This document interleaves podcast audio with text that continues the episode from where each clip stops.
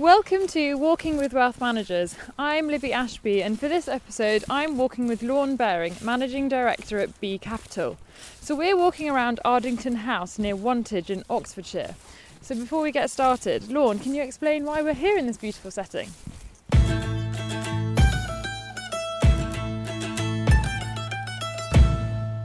Yes. Um, well, thank you very much for coming to see the house and to see me. The house is uh, our family home. Um, it's a beautiful house built 300 years ago um, and has a lot of history connected to a Victoria Cross winner from the Crimean War. That's why there are two solid shot cannonballs on the front steps of the house which were fired Oh, wow. in the Crimea, which is quite relevant to what's happening in the Ukraine today. Hmm. The house is also used, as you can see, the big marquee here down by the river. The house is used a lot in the summer. We have a, a wedding business here, so we see about 40 brides every summer 40. who, who get, uh, get married here, and we have an island on the river. Which is where most of the ceremonies now happen, and um, the bride comes on a boat and arrives at the island to the surprise of all the guests. And you can see there, there's a folly where they get married underneath, and Oh, beautiful. it's incredibly romantic. That is the ridgeway that you can see up on the horizon there. And this area is famous for um, King Alfred, whose statue is in Wantage. And King Alfred, from here, uh, from this village, went up to that hill over there. And that's where the Battle of Ashdown was fought, which is a famous battle because the Vikings had taken over the whole of the country and were coming from the north and the east. And they only had Wessex, you know, what is now the southwest, to conquer. and then they would have the whole country. But he managed to go up there and they fought a pitched battle up on the ridgeway. And they turned back, having lost, the Vikings turned back, having lost the battle, crossed the Thames at Reading, and they never crossed again. Um, and from that point onwards, Wessex continued to be uh, run by the Anglo-Saxon kings, and that's why King Alfred is, is uh, you know, uh, his statues in in Wantage, in the Oh. Market Square. So there's another sort of interesting military connection. Definitely. So, well before the house was you- ever built. you mentioned the military. I know that's where you, you started out. So, how did you end up Yeah. uh, from Sandhurst to running your own investment management firm? Yeah, well, um, yeah, you're right. I spent nearly 10 years in the British Army and I had travelled extensively in all of that time and used my languages quite a lot. Um, and when I was leaving the army, I knew that I wanted to go into, in, into finance and um, wasn't sure what I would be doing, but I was interviewed by the chief exec of Barclays who wanted uh, linguists in the wealth management side, particularly anybody who could speak Portuguese, which I, I can speak. And um, I found myself on the Latin American desk of, of what was then a brand new Barclays private bank, which was its own little bank owned by Barclays Group, but operated completely like a, a very small private bank. With, there were 300 of us um, in the entire private bank in those days. Um, So, what year was that? 98 Okay.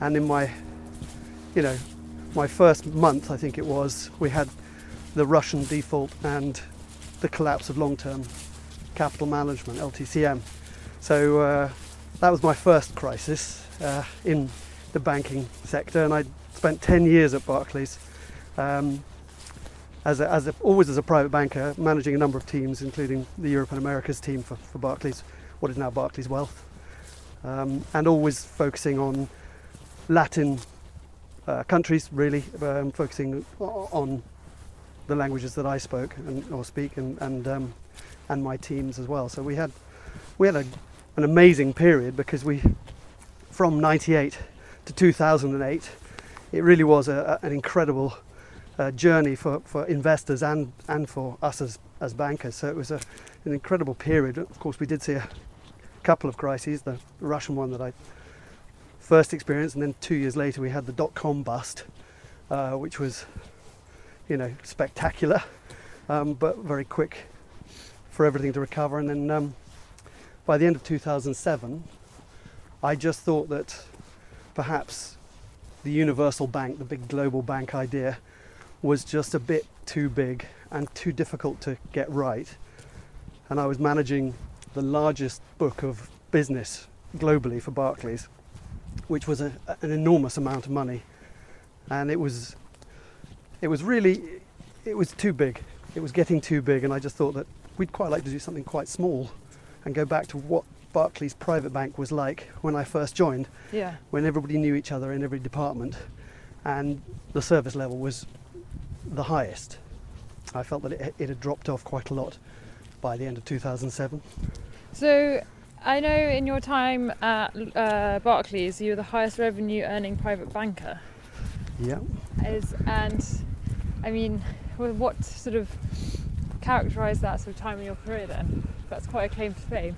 Yeah, yeah. uh, That was another reason why one one should do something because I think for the last three or four years, on the on the global private banker sort of uh, score sheets, I was always number one. And um, where do you go from there? I could see probably um, sort of going to Canary Wharf and being a sort of divisional managing director or something like that, and that that, that, that didn't seem exciting at all.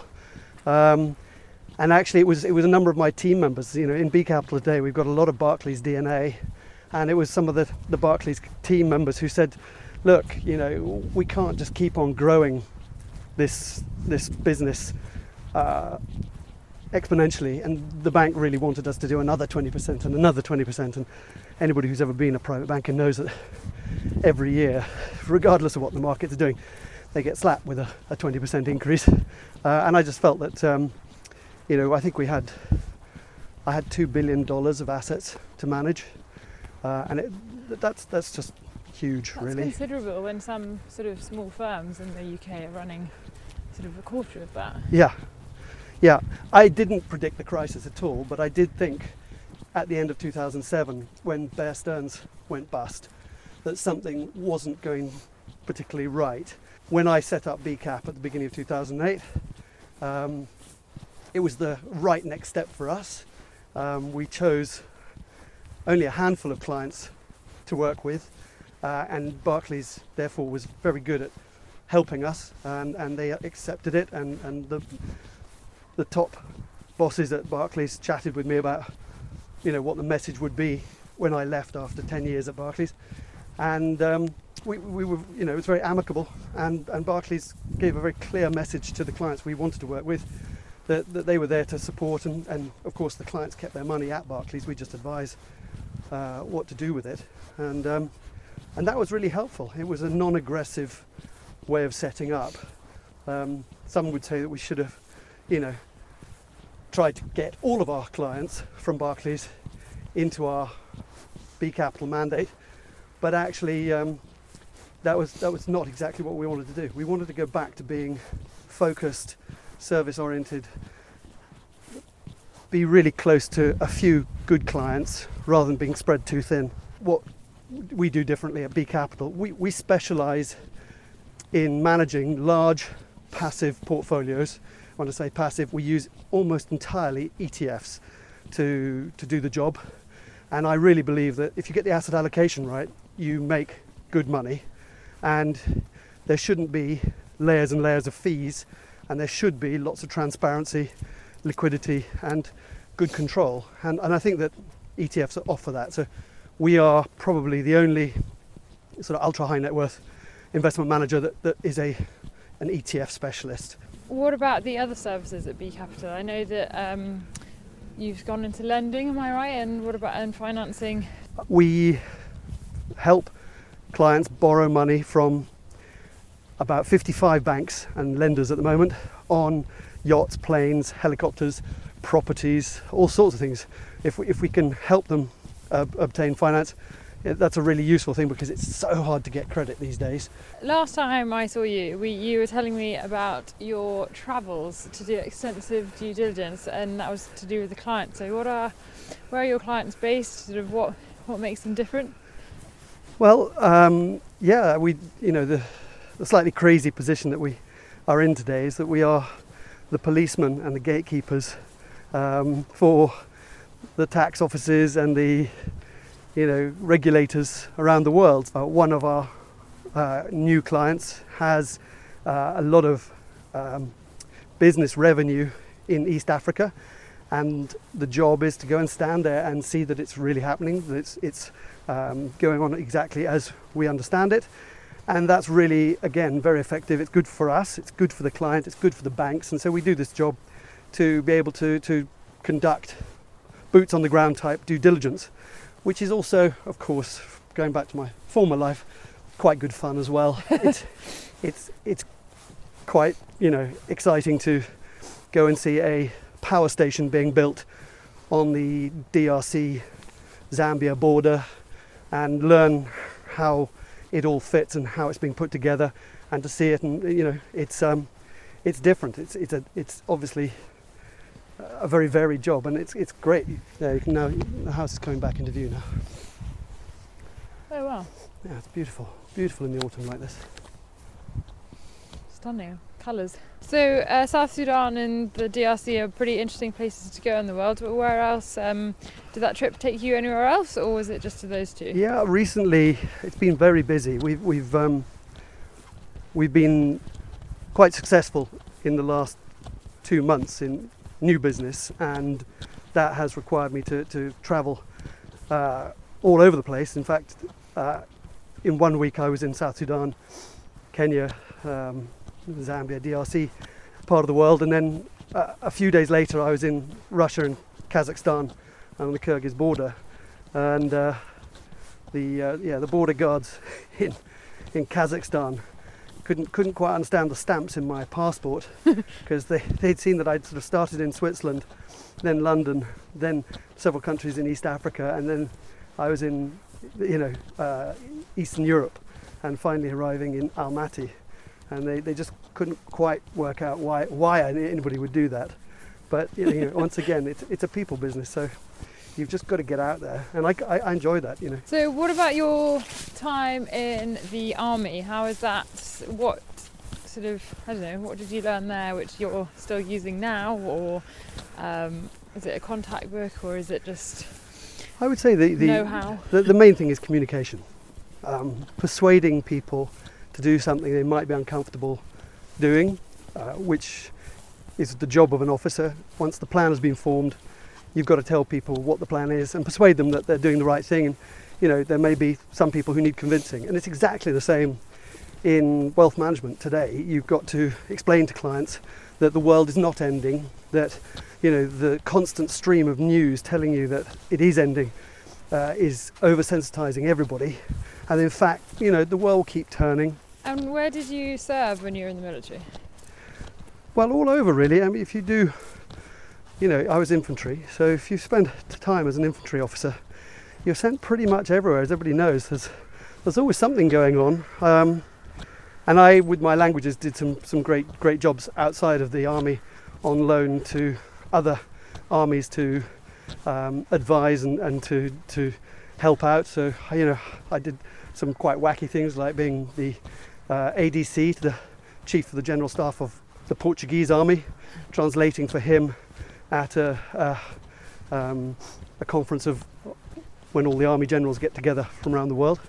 Um, I served in Africa quite a bit.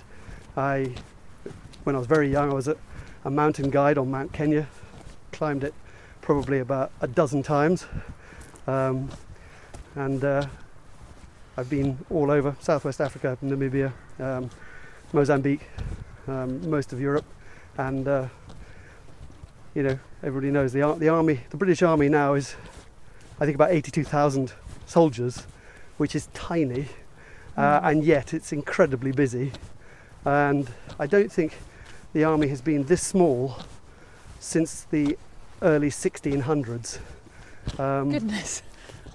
which is which is tough. You know, the the soldiers today can expect to be in so many different theatres um, in a short career. It's absolutely incredible, and you know, I take my hat off to, to all of them because they are doing such an amazing job under completely different rules today than 10 or 20 years ago, and dealing with incredible challenges um, and, and nuanced threats, whether that's sort of in Estonia or whether it's peacekeeping and, and helping out in South Sudan um, and, and helping out in the Caribbean after storms. I mean, they're just incredible. Uh, you're very proud to, to have been uh, an army officer, and I'm, incredibly proud of, of how the British Army operates today under such challenging circumstances. Who would you say has been the most influential person um, in your career, or maybe the person who you've learnt the most from? That doesn't have to be in your career; it could be your sort of life in general. It's a good question. Does it have to be alive? No, I wouldn't say so. Well, I read a lot about Winston Churchill, and he had a, a, fascinating career as a young soldier, um, and then a journalist, and obviously as a politician. And uh, he went through some amazing periods of failure, all sorts of disasters, um, and you know, goes down in history as, as, as one of, if not the greatest British politician. Um, so it's always fascinating to read about these historical figures. I think I spend more time reading about history now than I ever did at school. I rather regret that I, We're too young to appreciate it. Then, I no? ducked history and did I did languages. So you know I, I, I've ended up speaking in quite a lot of languages, and and that's great because I love the communication. I love actually knowing what people are talking about. I can't can't bear being in a place where you can't understand what people are saying. What would you say has been your best memory of your career so far? I think you know in career in the financial career, um, it would definitely be getting to the other side of the financial crisis with a boutique firm that I set up in. You know, we, we opened our doors on the 1st of June 2008. Wow, so September. Yeah, in our first quarter, in our first quarter, Lehman's went bankrupt. Getting to the other side of that by about, you know, the summer of 2009, when the market had started to come back up from the low of 666 in March 2009. That's the S&P 500. You know, once it's once it started to come back up, and everybody was still shocked and pretty terrified, but but knowing that we got through it and that we were going to survive was was you know quite a big moment. Um, I, I if I was to start my own investment firm all over again, and you told me that something like Lehman's was going to happen in my first three months, I'm not sure I'd do it. you know? Yeah, no, that's understandable. When do you think AI could end the wealth management industry as we know it now? Never, Really? So I see. Ooh. never. No, wealth management. How will it change the industry to It will it definitely. Yeah, it'll definitely. I mean, the, Yeah, you know, the, the number of people in finance uh, relative to the amount of money is definitely going to sh- shrink because th- there is great new technology helping everybody do things better. But wealth management is still a people business. Um, it's a bit like having a doctor. You know, it's great that there's, there's great advances in, in uh, medical science, but you'll still always want to go and talk to your doctor when you don't feel well. And, it, and wealth management is exactly the same. You need to be able to talk to somebody when things aren't perfect. And you know, we believe in ETFs and passives, and, and that's incredibly efficient. That's part of the new era of wealth management and investment management, and we're right on the forefront of that wave.